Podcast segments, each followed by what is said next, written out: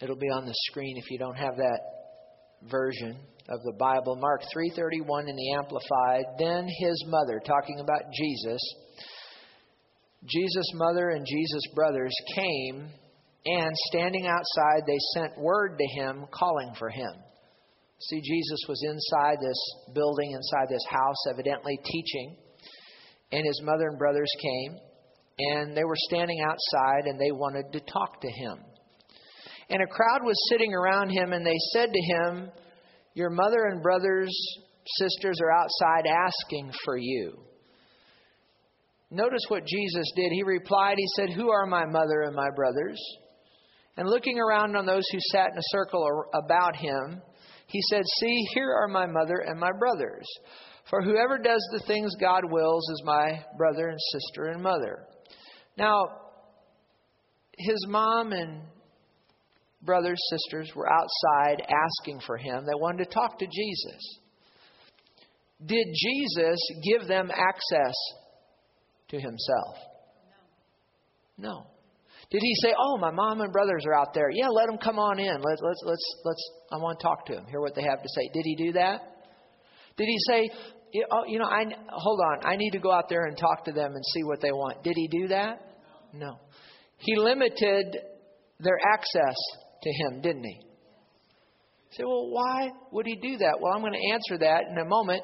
But uh, in this instance, we see that Jesus limited these people, his mother and family, access to him.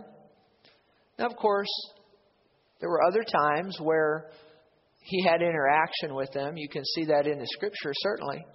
But here on this occasion, he limited their access. I want to talk to you today, titling this message Limits. Limits. Limits. And there's a fence up there. We'll get to that in a minute in that graphic. Limits. We'll talk about that fence today. Limits. Why did Jesus limit his own family from accessing him? Well, to get the answer, you just go back up to Mark 3, verse 21, and you'll get the answer. And when those, now see, this goes back now before his mom and brother, sister showed up. Let's go back and see why he limited their access. Before they showed up, notice, and when those who belonged to him, his kinsmen, his family, heard it, what did they hear? They heard that Jesus was teaching the Word of God and, and, and doing miracles and casting out demons and so on and so forth. When they, his own family, his mother, brothers, sisters, when they heard that he was doing that, they went to take him by force. They're going to take him by force. For they kept saying, He is out of his mind. He's beside himself. He's deranged. They essentially had a straitjacket, so to speak. And uh, you know what, what you do with a straitjacket a lot of times? You Take crazy people and put them in it. Is that right? And so they thought Jesus was crazy. Now, you and I know he wasn't crazy. He's the Son of God. Is that right? Very God in the flesh. Right? But they thought he was crazy at this time. Now, you can see in other times, his mother, you know, at the wedding of in Cana there, she said, whatever he says to do, do it.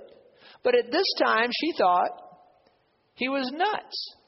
And they were going to go and take him by force, probably have him committed.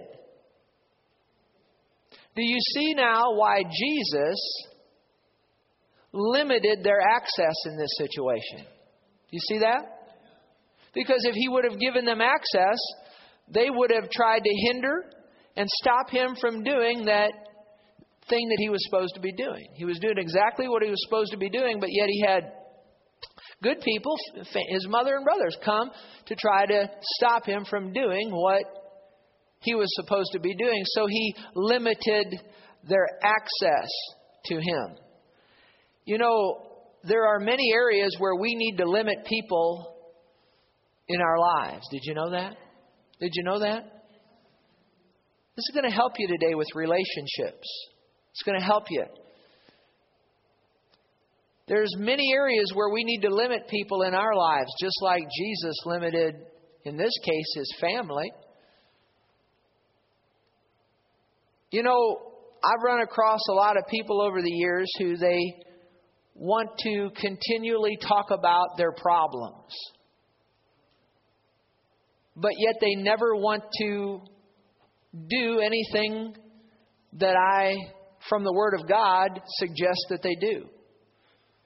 Have you, you have you ever dealt with these kind of people? They're, they, they're, what I, I call them time stealers. They'll, they'll, they'll steal your time. They'll sit and they'll want to talk hour after hour after hour about their problems. And do you ever notice they never really want to talk about what's going on in your life? All they are is concerned about what's going on in their life. And they'll go on and on and on and on and on and on. And they'll say, What do you think I should do? What do you think I should do? What do you think I should do? What do you think I should do? And then you tell them. You give them your opinion. You, you tell them good, godly, sound, godly Bible wisdom. You give them that. And they'll say, What will they say? Yeah, but. Yeah, but. Yeah, but. Yeah, but. Have you ever heard that? And, and, and, they'll go on and on and on. You'll see them next week or next month or next year, and they'll be in the same boat that they're in now. And they'll want to come and they'll want to talk again and again and again and again. Have you ever dealt with any of these people besides me? You can't help them, you can't fix them, and in the end, all they do is they steal your time. You need to act, you need to put up a fence in your life and keep these people from accessing you. Did you hear what it just said? Uh, I'll give you some Bible proof that you're supposed to do that here in just a moment. Uh, there's other folks that they'll, they'll they'll do it. You know, some will do it in person. A lot of them they'll do it on the phone. They'll steal your time. They'll, they'll want to get you on the phone. I remember back years ago when we started the church. Uh, I, I felt so strongly because I saw that so many ministers did not give people access to them that, that I stood in the pulpit back up in the school and I gave out my home phone number. We didn't have cell phones in that day, so I gave out my home phone number because I wanted to be accessible to the people. And I do want to be accessible to you. If you have if you have an issue in your life, a problem in your life that we can help you with, that's why we're here. Do you understand that? And call and we'll be happy to help you as best that we can. But you know, I mean, I remember I got a couple of calls from people. Uh, you know, they'd call like two o'clock in the morning to ask me if Adam had a belly button. You know. Now, maybe not. Now I'm exaggerating that just a little bit, but it, things not too far, too far off from that. Don't call me at two o'clock in the morning to ask me some lame brain thing. You want me to call you at two o'clock in the morning, wake you out of sleep, and ask you some lame brain brain thing? Huh? I remember there's this one lady that she'd call, call up, and uh, I mean she'd call up. She attended the church back in those days, and I believe she attended the church, or she'd visit once in a while. But she'd call, she she'd call up, and thank goodness Diane would answer the phone. You know, two o'clock in the morning, this lady was drunker than Hooter Bill's goat. I mean. You know who Hooter's Bill, Hooter Bill's goat is, don't you? I mean, Hooter Bill, he's that he's that mountain man that had the still, and the goat got in and got drunk. You ever never heard of Hooter Bill's goat? Well, she was drunker than Hooter Bill's goat. And she just go on and on and on. There's another lady that called back in those days, and she drunker than Hooter Bill's goat. Just call and go on and on and on. One time she'd call and she'd say, "Pastor Terry, I just love you." And then, and then the next time she'd call just drunk, she'd say, "I hate you. I don't like you. I don't like you." That lady, sometimes she'd get me at the door, depending on the day. And sometimes she, oh, you're just the greatest thing. Oh, Pastor Terry. And then other days she'd come up, she'd have that wild look in her eyes. She'd say, I don't like you. I didn't like what you said today. You need to limit these people access. Huh? And another one lady, she'd call up and, and uh, you know, she just talk, want to talk hour, hour and a half about nothing. Now we're here to talk to you. If we, you know, we're here for you. You understand that? I mean, do you want me to call you in the middle of the day and just talk for an hour and a half about nothing? Huh? Now, do you? And then there's other folks that'll come. They'll show up around, even around churches once in a while. They'll stay for a while. I call them moochers. You ever hear of moochers? How many ever heard of? Are you okay? You're just sitting there listening. You're interested in this one today, aren't you? Because this is something we all deal with. Moochers. You know what a moocher is? They're just Huh? They just they're there to suck money out of you and get this out of you and get that out of you. And Christians are some of the easiest marks for moochers. Now listen, I want to help people. I really want to help people, but I don't want people to come here and mooch off of me or you. Did you hear did you hear that? Are you okay? Moochers. And we've had them come around here different times over the years, and they'll work their way through the congregation. If, if if I catch it early enough, I'll try to get you know pull them aside and do something. But usually, what they'll do, they'll just mooch their way around, and I trust you have better sense than to be taken advantage of. And one of the reasons I'm teaching this message is to to try to help you from letting that happen. But they'll mooch, you know, and and. Uh, and then once they've mooched out and got everything out of you that they can, then and out of a congregation that they can, then they move on. You see, we need to be aware that there's people like that out there, and we need to limit their access. Now, if you're sitting there thinking, "Oh, he's really not walking in love," you need to listen to the rest of the Word of God that I have to share with you today, because you see, you you with with that attitude, well, he's just not walking in love. When you have that attitude, what you're doing is you're really not being their friend, you're being their enemy because you're going to you're going to perpetuate them being a moocher. The only way that you're ever going to help them is to cut the, cut it off somewhere and let them get to the point where they see they can't mooch off anybody and then they have to change their mooching ways. Did you hear that? But this attitude of, well, we're not walking in love if we're we're just not walking in love. Hey, when you continue to perpetuate the moocher's way, you're not walking in love toward them. You need to cut those folks off and limit their access. It's the only way you're going to really ever help them. Did you hear what I just said? Okay? And so you need to limit access to people. Uh, uh, another one is a lot of times, you know, how long to help grown children. You know, we've already seen where you get kids in their in their middle middle 20s and they're still the, the parents are still perpetuating their lifestyle, which is out of line with the Word of God, and they're draining stuff out of their parents. They're draining things out of their parents. They're draining money out of their parents, and they're draining this, draining that, draining the other. I mean, you need to help your kids. I mean, you need to do that and, and, and all that. But when they get up middle, you know, in their into their twenties and on, on up even beyond that, there comes a time where they need to they need to fly out of that nest. Is that right? They need to stand on their own and to continue to help them, you're not really being a good parent. You're really not walking in love toward them. Did you hear what I just said? There comes a time where you need to draw a line, a firm line in the sand. Don't let that line keep moving. Draw the line in the sand and say no. That can be the best word of love to a, a child that's in there. You know, they're, they're a fully grown adult, and, and you, at some point they need to stand on their own two feet. You need to have a fence. You know what I mean by a fence? Say fence you know, I don't mean a literal fence, but there needs to be a line, there needs to be a boundary, there needs to be a fence where, you know, you don't let them continue to drain you. Did you hear what I just said? And, and, and so there's many areas where, you know, we need to limit people's access and limit limit how far and we let them go. And there are many examples. Now, uh, sometimes abusive people need to be limited. I'm reading from my notes. They need to be limited with with that fence. Again, real loud, say fence. Now, and, and, and, and when I say fence, that doesn't mean that you can't have time where you spend with like like that grown child in their mid to late 20s and are, are you know and they're they're mooching off you you could still spend time with them but just don't give them any money. Is that right? Is that right? There are many abusive people in the world including Christians. Do you know Christians can be very abusive why do people stay in abusive relationships? Well, the reasons vary, but listen to this. I believe the number one reason that Christians stay in abusive relationships is that they erroneously think they are not walking in line with the Bible, that they're not walking in love and forgiveness if they build a fence and set a limit. Did you get what I just said?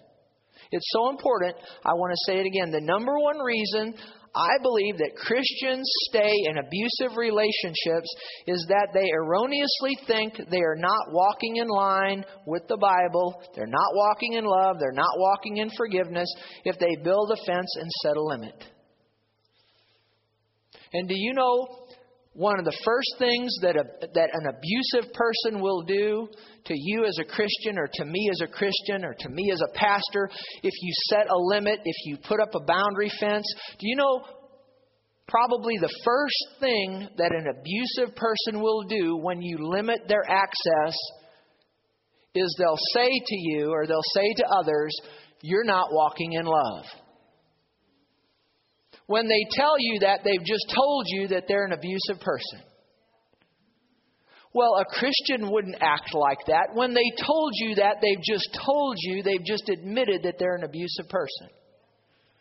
Did you hear what I just said? Did you get that?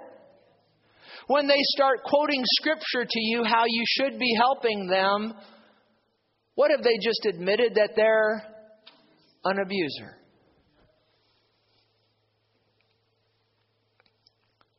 Now, you say, give me some Bible. Let's quickly go through some scriptures here. Matthew 18, 15. Matthew 18, 15. And these will be on the screen. You can look them up. But I'm going to go, go through them rather quickly because I have several of them. But just let's give you some Bible verses showing that putting up a, a boundary fence, limiting people access to you is very, very scriptural. Matthew 18, 15. Jesus says, Moreover, if your brother sins against you, Go and tell him his fault between you and him alone. If he hears you, you have gained your brother. That's what we ought to do. I've done that. I can't tell you how many times I've done that over the years. But if he'll not hear, take one or two more, that by the mouth of two or three witnesses every word may be established. And if he refuses to hear them, tell it to the church. Now, that does not mean to stand up here like we are this morning and air people's laundry before the congregation like this. This is talking about bringing it before the church leadership. You understand? But nonetheless, tell it to the church.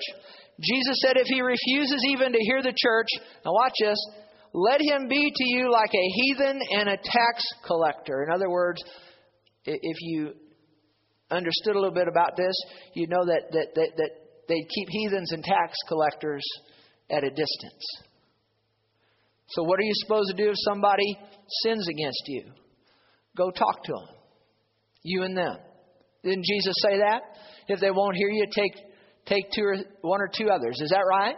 If they won't hear that, then bring it before the leadership of the church. If they won't hear that, then you need to limit their access. Is that pretty clear? And, and if you take this in, in light of the rest of the scripture, we understand this about God. When people change, when people repent, then we're supposed to forgive them. Is that right? And then we can take the fence down and, and grant them access. The problem that I've seen over the years is so many times you'll have people that are abusers. They'll take advantage of you You'll draw, you'll, you'll build that fence. They'll accuse you of not walking in love and all of that. And then when they see that you've limited their access, then they'll come to you very oft times and they'll say, I'm sorry. But do you know talk is cheap, isn't it? There's a difference between talk and walk, is that right? And, and, and, and John the Baptist said, Bring forth fruits showing repentance. In other words, he said, Prove that you've repented. And so I've had this happen any number of times where people have done me wrong and, and, and, and we've helped, dealt with it as scripturally as we possibly could. And, and then, then the fence goes up, we limit their access, and they say, Well, I'm sorry, I shouldn't have done that. And then we drop the fence, and guess what? They come in and they do it all over again. Say, do it all over again. Do it all. One, one particular person I'm thinking of, I'll talk a little bit more about this situation here in a moment. We, we let it go on some 18 years of just that cycle again and again. 18 years before we finally put up a permanent fence. Why am I teaching this? I'm trying to help you and protect you. This is something all of us deal with. And if you haven't dealt with this, you haven't you haven't lived very long because you're going to deal with it at some point. So I'm trying to help you. But they'll say they're sorry, you let them back in, and then what? They do it all over again.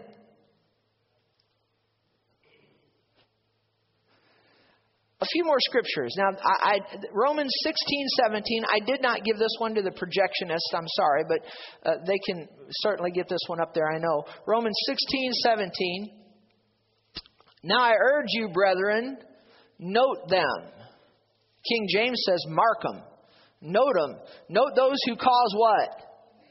Divisions and offenses. Contrary to the doctrine which you learned, and what? Avoid them. Can I tell you another way you can know that somebody's abusive?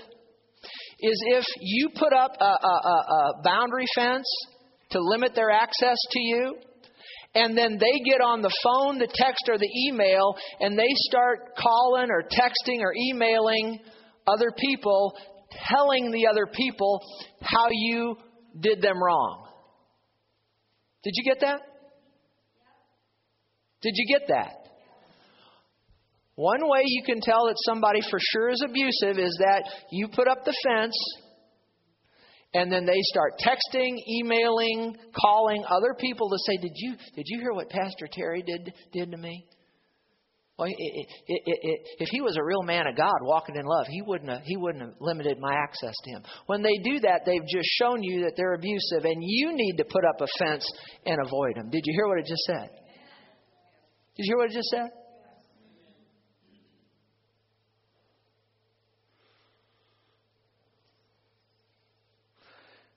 1 Corinthians 5 9. Very quickly here. Let's go through these. I wrote to you, 1 Corinthians 5 9, I wrote to you in my epistle, my letter, not to keep company with sexually immoral people. Yet I certainly did not mean with the sexually immoral people of this world or with the covetous, extortioners, idolaters, since then you'd need to leave the world. I mean, what Paul is saying here is that, you know, we need to we need to reach out to sinners and, and, and, and share, share the gospel with them. Did, did you, you understand that? But what he was talking about, he answers here in verse 11. He said, "But now I have written to you not to keep com- not to keep company with anyone named a brother, call anyone that's called a Christian, anyone that's a Christian. I have written to you not to keep company with anyone named a brother, anyone who calls himself a Christian. Talking about Christians who are what? Sexually immoral, covetous, idolater, reviler, drunkard, extortioner. Not to even what? Eat with such a person. You don't even go out to lunch with them. Hmm. Second Thessalonians 3 6. Second Thessalonians 3 6. But we command you, brethren, talking to the church, in the name of our Lord Jesus Christ, that you withdraw from every withdraw from every brother. He's talking about Christian. Withdraw from every Christian who walks disorderly and not according to the, to the tradition which he received from us. Verse 14. And if anyone does not obey our word in this epistle, in this letter, note Note, mark that person, note that person, and do not keep company with him that he may be ashamed. Wow. Yet do not count him as an enemy. I, I, like that Paul said that. We don't count these people as enemies. Say amen. We don't count them as enemies. But we, we can't fellowship with them because they're abusers. Are we supposed to just throw up the fence? No, we need to tell them. Didn't Jesus say, go talk to them? Go tell them? Don't count him as an enemy, but what? Uh, realize, say, admonish. Admonish him, admonish him as a brother. You okay? I said this years ago. I, I don't. I never heard anyone say it. I think it's original with me. It's better to love somebody from a distance than hate them up close. Is that right? I said it's better to love somebody from a distance than to hate them up close. It's better to live in harmony with somebody from a distance than to be in strife up close. Is that right? Is that right? 2 Timothy 3 1. 2 Timothy 3 1. 2 Timothy 3 1. But know this that in last days perilous times will come. Men will be lovers of themselves, lovers of money, boasters, proud, blasphemers, disobedient to parents, unthankful, unholy, unloving, unforgiving, slanderers, without self control, brutal, despisers of good, traitors, headstrong, haughty, lovers of pleasure rather than lovers of God, having a form of godliness but denying its power. And from such people do what? Turn away. Wow. Titus 3:10, Titus 3:10 in the NIV. Titus 3:10 in the NIV says warn a divisive person. Warn them. So are we supposed to just cut them off and, and, and, and put the wall up there and just cut them off and not explain to them why we've done that? No, warn them. Warn a divisive person. Warn a device. This is what do you mean a divisive person? Study into that word, you'll see it's one who causes strife and division. Somebody that likes to stir the pot and cause strife and division. You know what I mean when I say stir the pot? You know what I mean by that? It, what is it? It says warn them once. Good baseball principle here. Once, how many strikes do you get in baseball? Three. Third one, you're out. Warn them once, and then warn them a second time. So there's two strikes. After that, what does the Bible say? Have what? Have nothing to do with him or her. Is that right? Did I, did I say that or is that the Bible? That's the Bible. Now you take that in the context of the rest of the Bible. When someone really truly repents, when they really truly repent, then can the fence come down? Yes. Because God is all about people repenting and giving them another opportunity. We're not talking about when people repent. When they really repent, then that's different. I'm talking about people that, that don't repent. I'm talking about people that don't change. What does repent mean? It means to change, right? I'm talking about people that, and, and I, I'm not talking, what did we say a while ago? A lot of times they'll say they're sorry, and then you drop the fence and they come in and they do it again. No, no. You keep that fence up there until there's been time where they've proven that they're serious and they've made a change. Are you okay? The Amplified Bible says right here, the NIV said, after that, have nothing to do with him. After you warn them the second time, they keep it up. After that, have nothing to do with him. Amplified Bible says, reject him from your fellowship and have nothing more to do with him. Are you saying that there's certain Christians, Pastor, that, that you have a fence up that they wouldn't be welcome here at this church? Uh, yes, I said that right in line with the Bible. Now, are sinners always welcome? Yes. But if you've had somebody in here that has caused strife and division, and they've caused strife and division, and you've talked to them and you've warned them, and they continue to, you, I'm talking, you talk to them privately, I've talked to them privately, I've warned them. Now, I haven't had to deal with this any time in the recent, recent time. But I have had to deal with this over the years.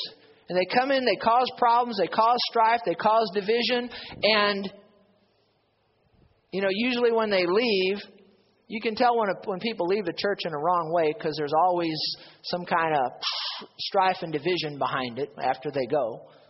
Right? And there's people, I, there, there, there's, there's, there's a handful of people that I would not welcome back here at this church because they cause strife, they cause division, they cause problems for me and my wife in the, in, in the church. Now, if they truly repented, would they be welcome? Yes, certainly, yes. But unless there's that change, no. So, what's the first thing they throw at me? Oh, Pastor Terry, if you really were a man of God, you'd be walking in love and you wouldn't say something like that. What did they just tell me? They're an abusive person. Is that right? Some personal examples. And then we'll close. Are you getting anything out of this today?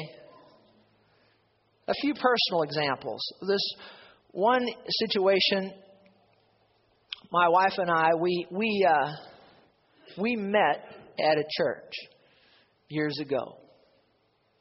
We met at a church, and uh, We got married in that church 25 years ago this Tuesday. Hallelujah. That's it's heaven on earth. And the air conditioner broke down that day. It was 100 degrees outside. It was probably hotter than that in the church. And you can look at our wedding pictures, and there's perspiration marks all over us. And but this church, and in this church, there was a lot of good things. But in this church, there were some things that weren't very good at all. It was a controlling atmosphere, it was a manipulative atmosphere, and I could go on and on. And my wife and I should have left that church long before we did. But we stayed years. Realize say years? Years longer. Now, there was some good stuff there, all right, but there was some abuse, manipulation, control, humiliation, public humiliation. Uh, if you didn't do what the pastor wanted done, he'd humiliate you publicly in a setting like this.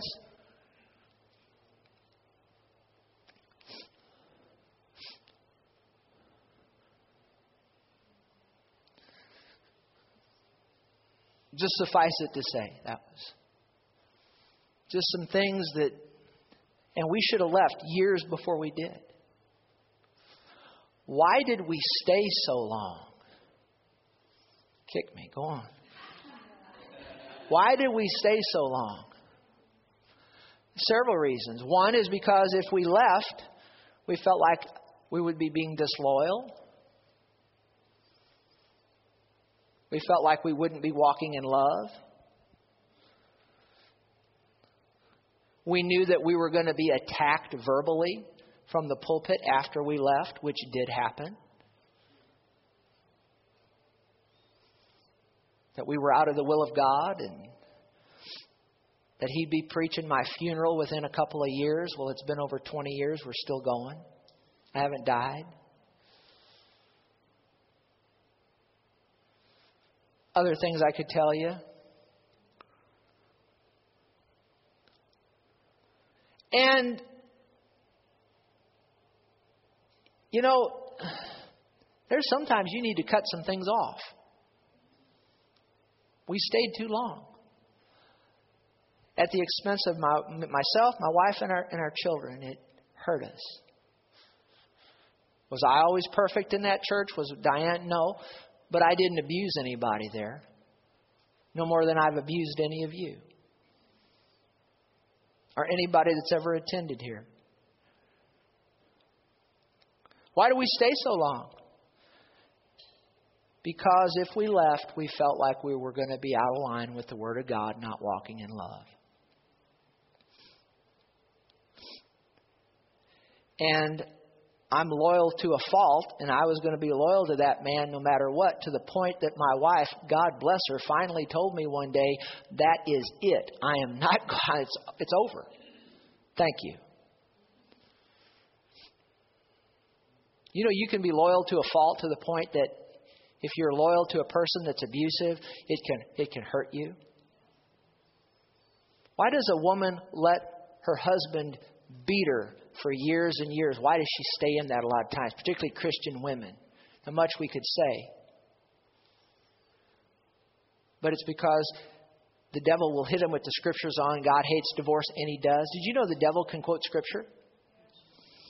But if your husband's beating you, you need to, as far as I'm concerned, you need to be like that one lady that when her husband was asleep, she sewed him into the mattress and got a baseball bat and beat the tar out of him. No, don't do that. Say, don't do that. I have no use for a man that beats his wife. You coward. Why don't you go pick on Leon Spinks or Muhammad Ali? Pick on somebody your own size, you coward. Huh? Can anybody say amen? Pick on somebody your own size. Come try to beat on me. I've been doing weightlifting and all. Come fool with me. Don't beat on your wife.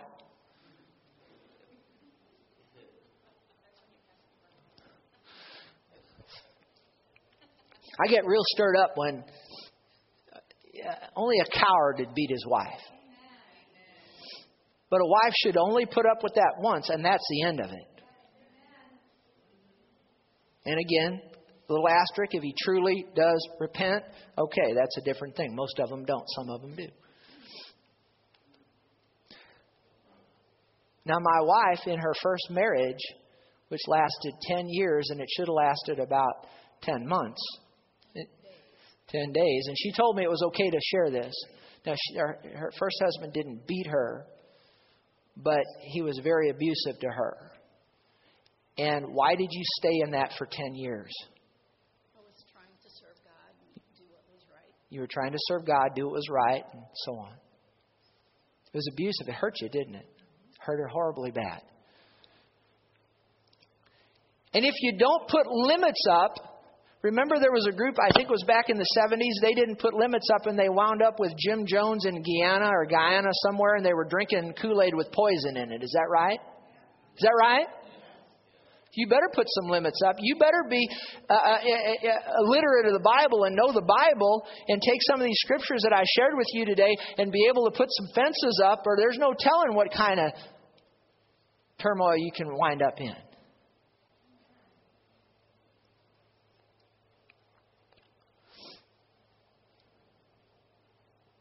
You take down the fence when they repent and change, but so many don't. Look at Matthew 5:23.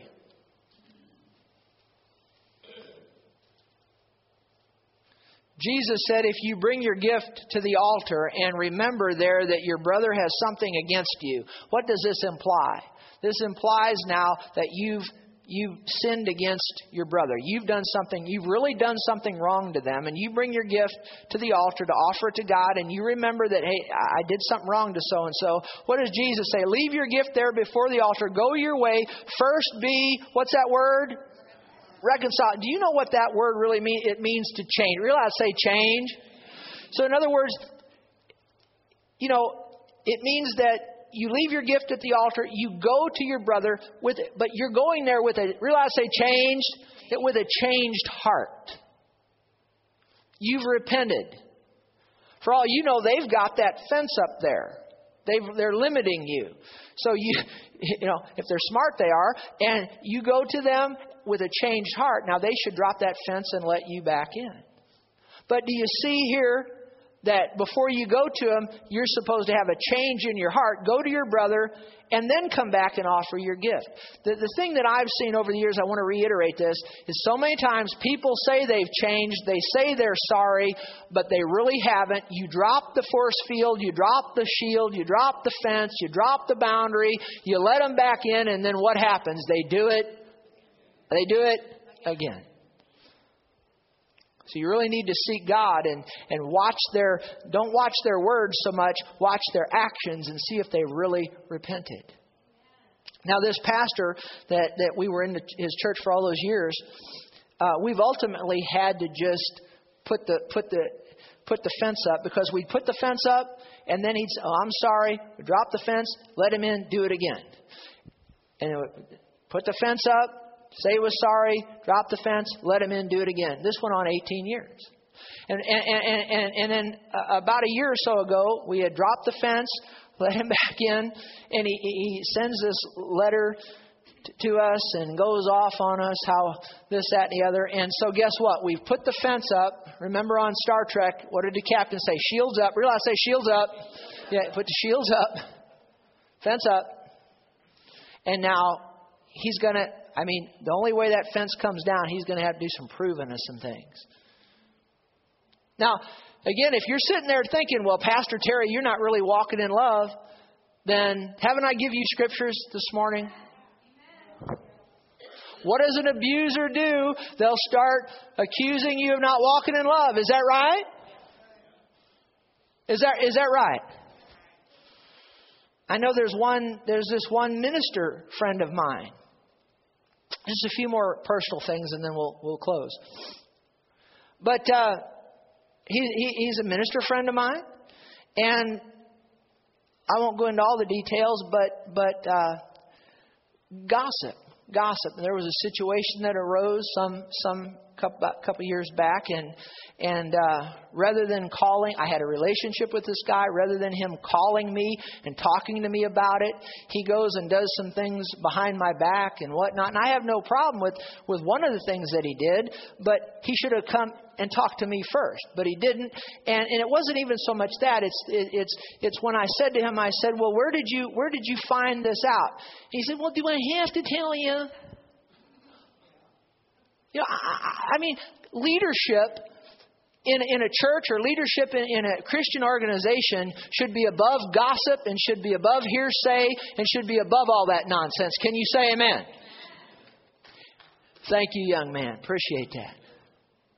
And uh, I'll tell you what, this guy, and, and I, I put a fence up. I'm not going to tell him any more uh, of, of what's going on in my life uh, because I don't want it spread everywhere else. How do I know he's going to do that? Because when he would talk to me, he'd start telling me about this, that, and the other. I don't want. I don't want to listen to that. Can you say Amen?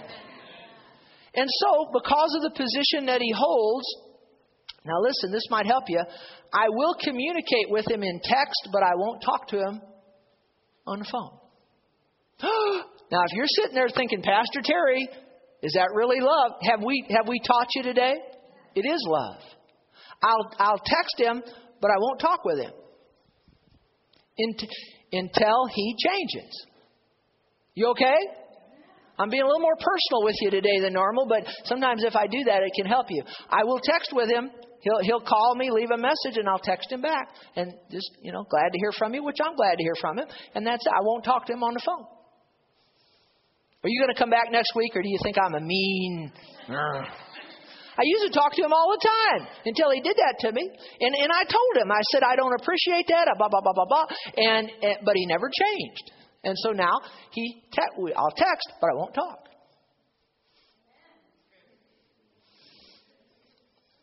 You okay?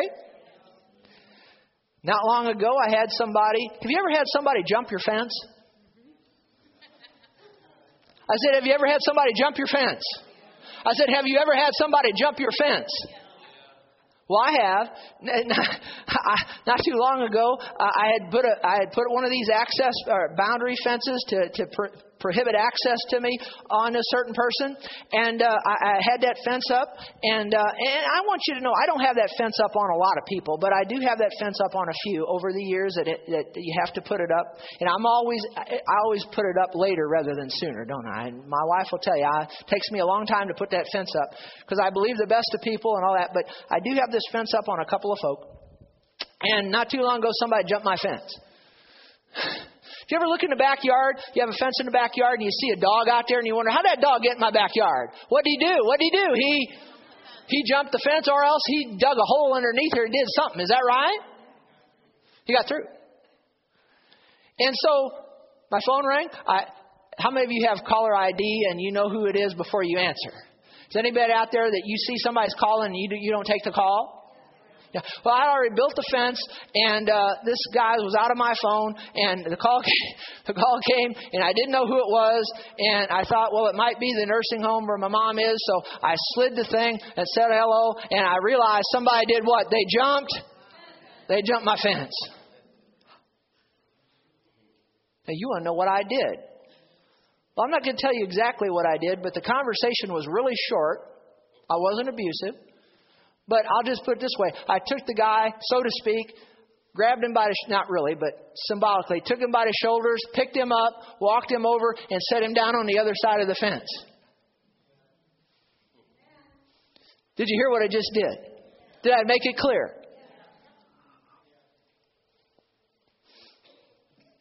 He can't be in my backyard unless he truly repent.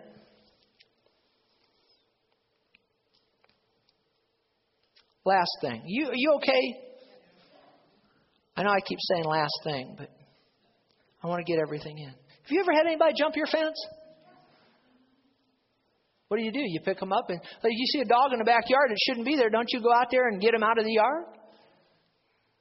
I didn't talk very long with the guy. I just, I, and I was, I was busy in the middle of something. I said, I'm busy. I'm in the middle of something, and and it clicked. What did I do? I picked him up, set him over the fence, and that's that. Oh, but Pastor, you're not walking in love. Blah, blah, blah. Yeah, I am walking in love.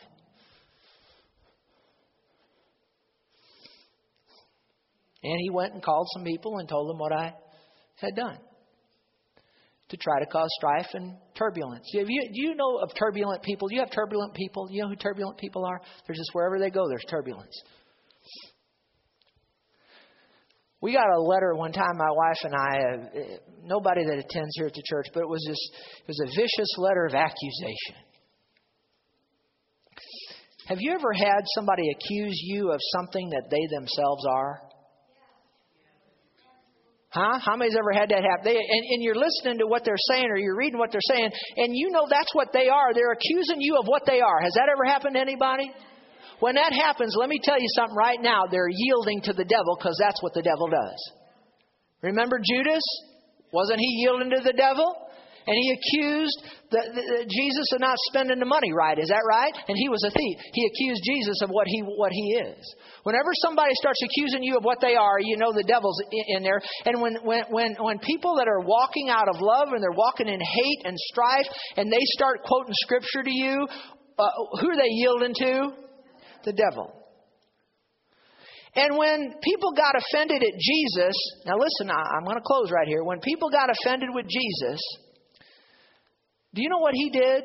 Realize, say no response. Say it again, no response. How many of you you've ever responded and you wish you wouldn't have? How many of you you ever responded and it made it worse? Uh, no, realize, say no response. No response. No response. And there were times people got offended with him. There's times people that, that I mean, there was one day Jesus stood up, taught the Word of God, and the people misunderstood what he was saying. They listened to spiritual truth with their natural thinking, and they got offended and they walked away. And a whole bunch of them, all of them walked away. Remember that? When they, they walked away from him? And, it, and, and I, I'm sure if Jesus would have had a cell phone in that day, he'd have started getting some texts. And his disciples, the 12 that were left, would have been getting some texts and some emails and this, that, and the other. Facebooks. We're mad at Jesus. Jesus can't be trusted. Jesus is crazy. Huh? That's what probably would have been going up on Facebook. I'm not saying that. I'm saying they would have said that about him. Is that right? Jesus gave no response. In, in fact, he looked at the 12 that were left. He said, Do you want to go too? No response. Some time ago, my wife came in. I was still this morning, I was still in bed. She came in because she'll check the Facebook sometimes in the morning. I don't have much to do with the Facebook, nothing wrong with it. I just don't fool with it, hardly at all.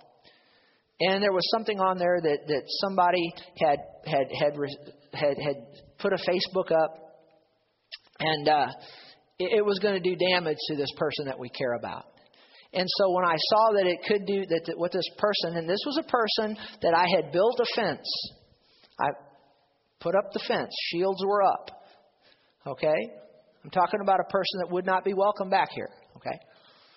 Strife, division, all that. I had a fence up, but I saw that this person had had had had put a Facebook that was going to hurt this other person that that we cared care about. So should have been no response, but I went in and I wrote a response in line with the Word of God to help this person that we, and we care about both of them, but you understand. And, and sure enough, in about an hour or so, give or take, this other person who had the, fence, the access fence up against, he comes on with some kind of crazy thing, you know, going off on me, et cetera, so on and so forth. Now, what should I have done? Realize, say no response. No response. I should have just contacted that person we care about, should have contacted him privately and talked to him.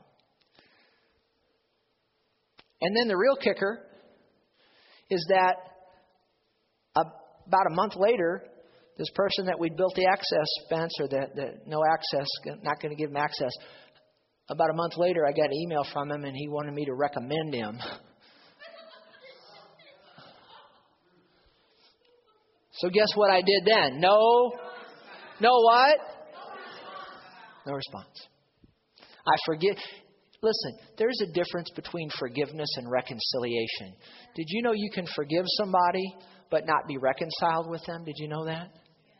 And this, this person that I'm talking about here, I've forgiven them. I'm holding nothing against them. I love them. I wish them the best, but there's not been reconciliation. So I forgive them. But until they repent, until they change, until there's reconciliation, I forgive them and I love them from a distance. Did you get anything out of this? Did this help you today? Oh, oh, I almost forgot. What about when we see these people in heaven? I'm talking about people that we've built these access fences. Do you have any, do you, do you have any of these access fences up? Do you, do you, do you? What happens one day when we see these people in heaven? John Knott says, tear down the fence. I don't know if John's right or not. All I know is in heaven it's going to be a better place than here. Is that right?